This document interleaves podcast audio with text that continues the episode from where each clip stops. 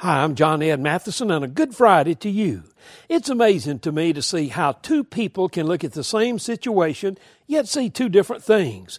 Some people always see problems, others see possibilities. Two men looked through prison bars. One saw mud, the other saw stars. Two girls went for a walk through the countryside together. When they returned home, they had opposite observations about their experience. One girl grumbled about the dusty roads, the flies, and the heat.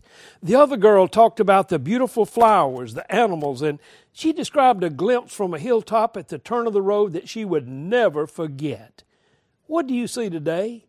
What you look for is what you will see. If you look for the bad and the negative, you'll see it. If you look for the positive and beautiful, it will be right in front of your eyes. Today, ask God to help you to see what He wants you to see.